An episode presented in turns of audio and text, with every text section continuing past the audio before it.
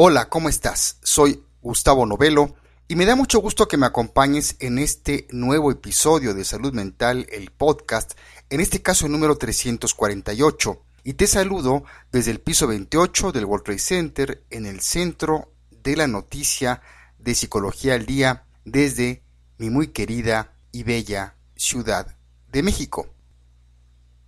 Nadie nos enseña a ser maestros. Por ese motivo, una de nuestras mayores tareas en esta vida consiste en aprender a ser nuestro propio maestro y compartir con generosidad todo lo aprendido. Acompáñame en los siguientes minutos donde hablaremos del libro Atrévete a ser tu maestro de Susan Powell. Salud Mental, el podcast, inicia después de esta breve introducción musical con Donny Hathaway y la canción Thank You Master for My Soul o Gracias Maestro por mi alma.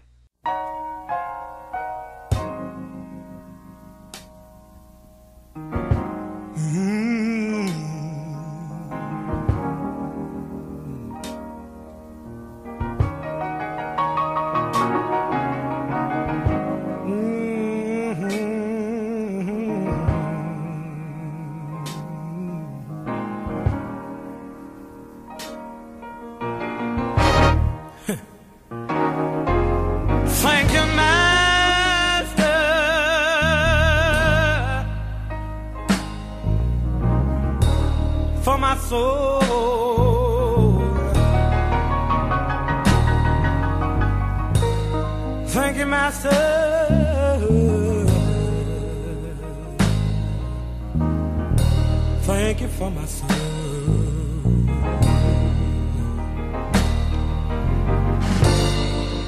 You gave me food to eat. You put shoes on my feet. And you kept me.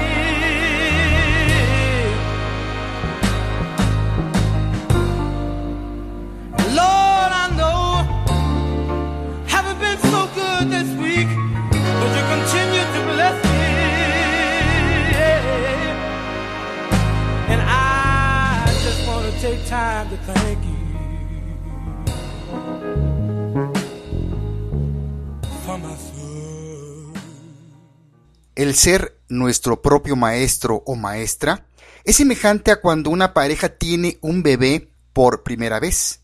Siempre se preguntan, ¿dónde está el manual de instrucciones? ¿Cómo aprenderá este nuevo ser? ¿Y nosotros, los padres? La respuesta es bien sencilla. Se aprende sobre la marcha. Cuando nos hallamos en el proceso de la automaestría, no importa cómo lo estemos haciendo, estamos abocados a ser nuestros propios maestros. Lo deseemos o no, la propia experiencia nos ayudará a adquirir maestría en todo lo que hagamos.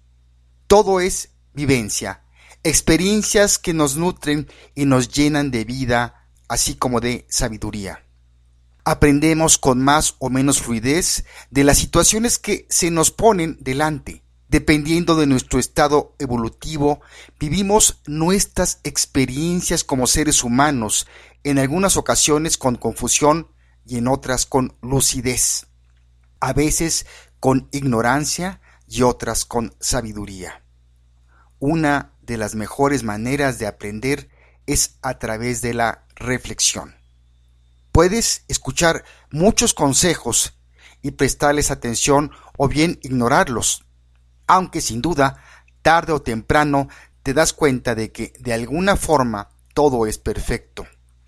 Todo está bien, siempre ha sido así y siempre lo será. Empiezas a notar que existe un orden superior donde todo tiene una explicación razonable que a veces ignoramos o no logramos comprender de inmediato. Pero todo está bien, todo fluye hacia un bien común y eso es una gran enseñanza de la automaestría. Gracias a la reflexión, aprendemos que somos una especie de GPS humano, radares que empiezan a abrirse a las señales y comenzamos a dirigir nuestras vidas hacia un sentido nuevo. Pase lo que pase, estamos dispuestos a cambiar en cualquier momento, a dirigir nuestra existencia hacia algo mayor, más profundo y verdadero, más lleno de alegría. Digan lo que digan nuestras familias, amigos, jefes e incluso nuestros propios pensamientos, empezamos a estar preparados para dar un paso más en el camino de la experiencia interior, de la auténtica vivencia espiritual, del contacto con nuestra parte más divina. El ser nuestros propios maestros nace de la inocencia de un niño pequeño y la sabiduría de un gran anciano. En ocasiones esta nueva forma de ver y sentir la vida no encaja con el mundo que nos envuelve, pero eso también forma parte del reto de despertar a esta corriente de conciencia. Al despertar a la automaestría, inevitablemente debemos romper con viejos esquemas y estructuras que no son más que antiguas formas de ver y entender el mundo nosotros lo haremos y el resto lo hará con nosotros.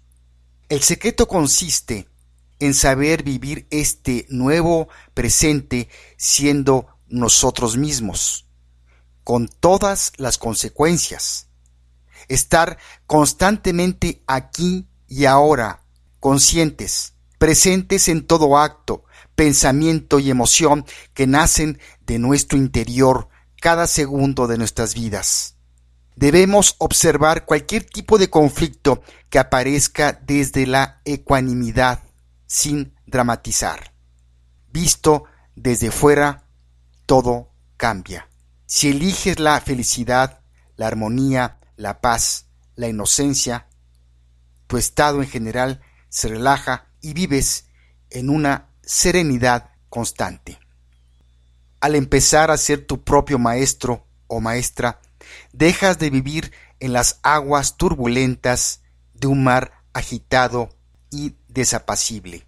Y aunque veas una ola amenazante, sabes que al llegar a la orilla de pronto encuentras la calma, sin temor a que te roce o te transforme, porque todo pasa, todo vuelve al mar, al océano. Es hermoso aceptarse a uno mismo y decir sin miedo, yo soy como soy. Guste o no, esta es mi historia, mi canción, mi vida, y escojo ser feliz siendo así, aceptándome, abrazándome y reconciliándome con todo aquello que forma parte de mí. Cada uno debe buscar su propia fórmula para reencontrarse, para llenarse de vida y para escuchar la voz interior. Desde ahí podrás reconocer tu propósito, tu misión en este planeta, en este mundo, a cada instante. Debemos aprender a ser conscientes de nuestras palabras, nuestros pensamientos y nuestros actos. Aprendemos sobre la marcha, no disponemos de ningún manual, elegimos vivir y experimentar la vida como el capitán que conduce su propio barco, dirigiéndolo a través de la tormenta, timón en mano, sabiendo que tarde o temprano, pase lo que pase, llegará a buen puerto. Y ese puerto es la vida plena, la vida que merecemos, una vida de paz y de amor, de entrega y de servicio, de apoyo y de cooperación, la vida del ser humano completo. Pero cuando surgen dudas, confusión y conflicto interior, debemos calmarnos. Hemos de estar tranquilos. Ten en cuenta que no podemos ver las soluciones cuando nos encontramos en un estado de agitación, confusión o temor. Debemos mirar en nuestro interior y preguntarnos con paciencia cuál es la mejor solución. Es el momento de mantener la equidad ante todo reto. Solo desde el control de nuestras emociones, desde la serenidad y la calma, podemos elegir. Siéntate, respira hondo y pregúntate, ¿qué es lo mejor? Y desde ese estado de quietud es fácil encontrar la solución. Si no surgiera en ese mismo instante, te levantas y te distraes con cualquier otra cosa, y cuando menos lo esperes, aparecerá la idea correcta, la luz apropiada y la respuesta precisa. De hecho, para cada problema que tengamos, hay un mínimo de 10 soluciones. Solo debemos estar atentos y saber descifrar las señales, los avisos y los mensajes ocultos en cada realidad presente. ¿Qué significa despertar para ser nuestros propios maestros? Es tan solo salir de la ignorancia o al menos entender la vida desde una perspectiva diferente, más elevada y más amplia. Debemos tener siempre una mente abierta, un corazón abierto y unas manos abiertas. Buscar y encontrar las herramientas o técnicas para calmar nuestro cuerpo físico del dolor, para calmar la mente, tener paz y lucidez, para poder llegar así al estado de plenitud y armonía. Practica y expande desde la experiencia con humildad y sencillez, con amor incondicional. Ese es el gran camino. No enfoques tu atención sobre lo que no quieres, pues el universo lo expandirá y lo dará más de lo que no deseas, pues no sabe interpretar el no. En la vida no hay errores, tal vez posibles distracciones, momentos de paréntesis para recalcular el rumbo que deseamos tomar en un momento dado. La vida es cíclica. Así pues, las lecciones se repiten una y otra vez en distintas circunstancias hasta que se aprenden. Una vez aprendida, la lección desaparece. Esta experiencia nos conduce hacia nuestro programa, hacia nuestro propio propósito. Cada uno tiene su programa personal que además forma parte de un propósito colectivo, es decir, un propósito mayor que todos los que adquieren la automaestría conocen y sirven inteligentemente en silencio y desapegados. El programa se comporta como un juego en tu computadora ordenador, tablet o teléfono inteligente, con muchas opciones. Si hago esto puede que ocurra esto, pero si hago lo otro puede que suceda algo diferente. Cada uno lleva consigo un programa predeterminado, repleto de amplias opciones que también son diseñadas según las lecciones o las experiencias que debas asimilar y aprender. Y ese programa en esta vida es solo una pincelada del programa de todos los ciclos de vidas.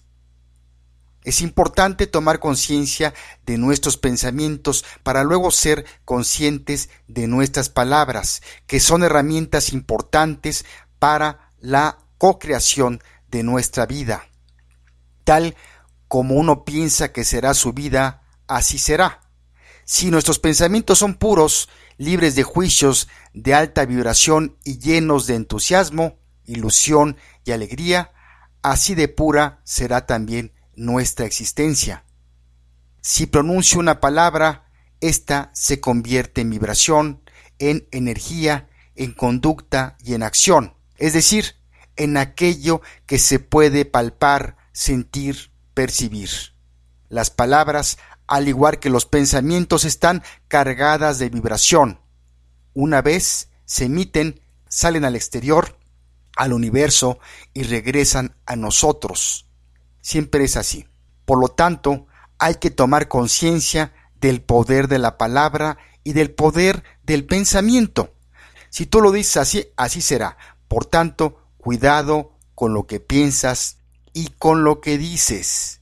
También recuerda que desde que nacemos hemos ido acumulando creencias que nos han inculcado, transmitido e incluso impuesto.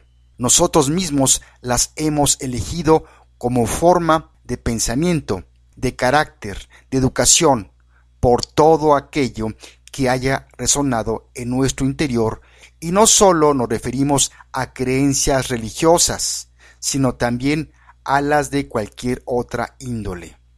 De hecho, en la sociedad actual nos hemos dejado llevar por las creencias de los demás. Las primeras, las de nuestra propia familia. Aceptamos los patrones de nuestros padres, abuelos y ancestros más lejanos. Asumimos estos esquemas que se van pasando de generación en generación. Si uno decide romper con esas creencias, pronto se convierte en la oveja negra de la familia o en el bicho raro, porque decidimos pensar por nosotros mismos y darnos la opción de creer o no creer lo que nos han enseñado. Una vez que empezamos a conocer y aceptar el poder de la mente, de las palabras y de todo lo que podamos imaginar en un instante y las consecuencias de todo ello, necesitamos otra herramienta inmediata para eliminar aquello que hayamos dicho o imaginado, a fin de que no se manifieste en nuestra realidad. Como ya somos conscientes del poder que tienen las palabras, cuando digamos algo que no queremos que se proyecte en nuestras vidas y nos demos cuenta de ello en el momento, podemos pronunciar en nuestra mente o en voz alta la palabra cancelar y rectificar a continuación la frase o la palabra pronunciada. Por ejemplo, podemos decir, mi vida es un desastre. Luego pensar, ¿realmente quiero vivir una vida desastrosa? La respuesta es no. Por lo tanto, decimos cancelar y rectifico. Mi vida es una maravilla. Ahora bien, ¿cómo saber cuál es el momento para empezar el camino de la automaestría? Primero tienes que desear encontrarlo, igual que cuando te pones delante de tu computadora u ordenador y tecleas en un buscador lo que te interesa. Luego dejas que el buscador encuentre todas las opciones. La clave es muy sencilla. Primero pedir, verbalmente o por escrito, y después olvidar. Hay que tener una inquietud interior para poder encontrar lo que buscas. Si no hay acción o intención, la respuesta nunca llegará. No habrá señales que te guíen para orientarte, debes fluir desde el corazón y convertirte en observador de tu propia experiencia. Ama la vida, ama el planeta y a todos sus habitantes. De esa forma estarás amándote a ti mismo o a ti misma. Cuando alcances esa frecuencia, ya habrás integrado tu ser a tu personalidad, a tu identidad como ser humano real y completo. En resumen, el camino de la automaestría es aprender a ser una persona verdadera, es decir, una persona completa que ha aprendido a integrar su ser con su persona física, que ha aprendido a realizarse como ser humano real, que está al servicio de su ser y sencillamente es. Hártate de vivir. Para alcanzar la maestría no es necesario hacer nada, solo tienes que ser. Hay que desandar el camino andado, desapegarte de todo y vaciarte de todo, simplemente siendo. Somos muy pequeños y muy grandes al mismo tiempo. El cuerpo físico en comparación con el universo no es nada. Desde el ego y la mente pensamos que lo sabemos todo. Tantos títulos, tantos estudios, tanto acumulado, ¿para qué? Cuando decimos yo, siempre señalamos al pecho y no a la cabeza. Por lo tanto, no somos nada, pero lo somos todo. Nuestra parte eterna siempre es, pero cuando abandonamos el traje que nos ha acompañado en esta vida, se convierte en polvo. y el ser continúa su viaje, se reprograma una nueva vida y cuando vuelve a nacer se viste de nuevo. En esta vida regala sonrisas a todos y siéntete un privilegiado o una privilegiada por tener la oportunidad como ser de vivir una vida física plena y justa.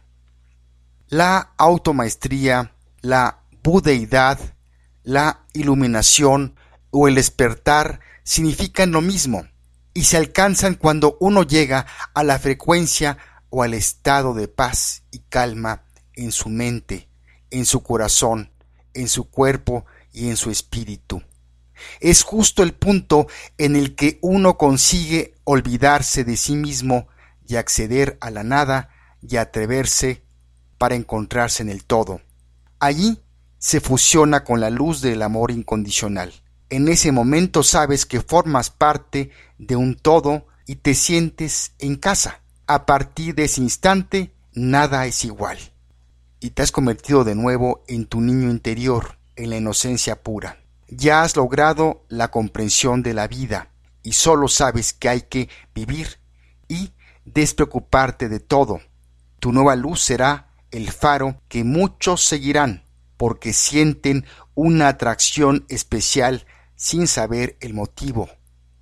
Tú puedes ser tu propio faro. Atrévete a ser tu maestro. Hasta aquí parte de este gran libro de Susan Powell que tiene 128 páginas de lectura. Aunque no hay una biografía oficial de Susan Powell, te puedo decir que ella nació en Irlanda y reside en España, y es escritora y conferencista. Ella misma se presenta como sanadora zen y psiquiatra filosófica. Sus más de 50 años intensos de experiencias sirven de esperanza para muchas personas que necesitan una chispa de ilusión y optimismo.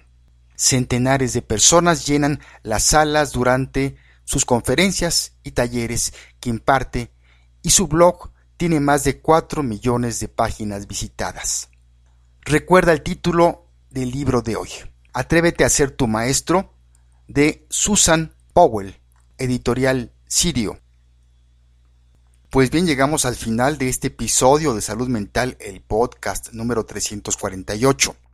Si quieres hacer algún comentario o sugerencia puedes hacerlo en el portal Poderato. Ahí está nuestro podcast donde también encontrarás todos los episodios anteriores. Vamos a cerrar musicalmente con Donny Hathaway y la canción Thank You Master for My Soul o Gracias Maestro por mi alma. Por si no lo sabías, Donny Hathaway fue un músico estadounidense de soul sus numerosas colaboraciones con la cantante Roberta Flack le llevaron directamente a lo alto de todas las listas de éxitos y ambos fueron galardonados con un premio Grammy por su dueto en la canción Where is the Love en 1973. El 13 de enero de 1979 fue hallado muerto en el exterior del Hotel Essex House en Nueva York, todos los indicios apuntaron a que la causa de su muerte fue el suicidio. Parte de la letra Gracias Maestro por mi alma dice Gracias Maestro por mi alma. No he sido tan bueno esta semana, pero continúas bendiciéndome y solo quiero tomarme el tiempo para agradecértelo. Gracias Maestro gracias por mi alma, gracias por mis manos, gracias por mis pies, gracias por mi mente. Y mi querida amiga y mi querido amigo, los primeros pasos que tienes que iniciar para convertirte en tu propio maestro o maestra es agradecer a Dios, a la vida o como quieras llamarle, que tienes todo el potencial para autorrealizarte y que solo tienes que encontrar la llave para liberarlo. Me despido de ti y te mando un fuerte abrazo en donde quiera que te encuentres en tiempo y lugar. Soy Gustavo Novelo, te espero por aquí, hasta la próxima.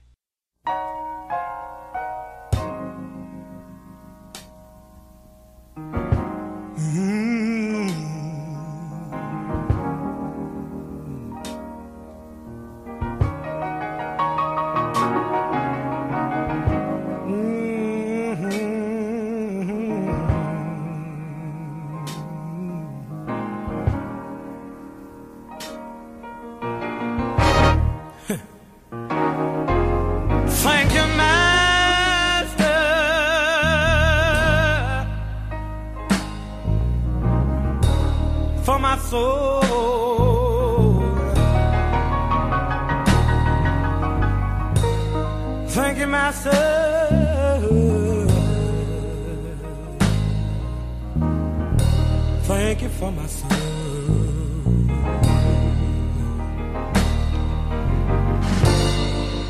You gave me food to eat. You put shoes on my feet. And you kept me.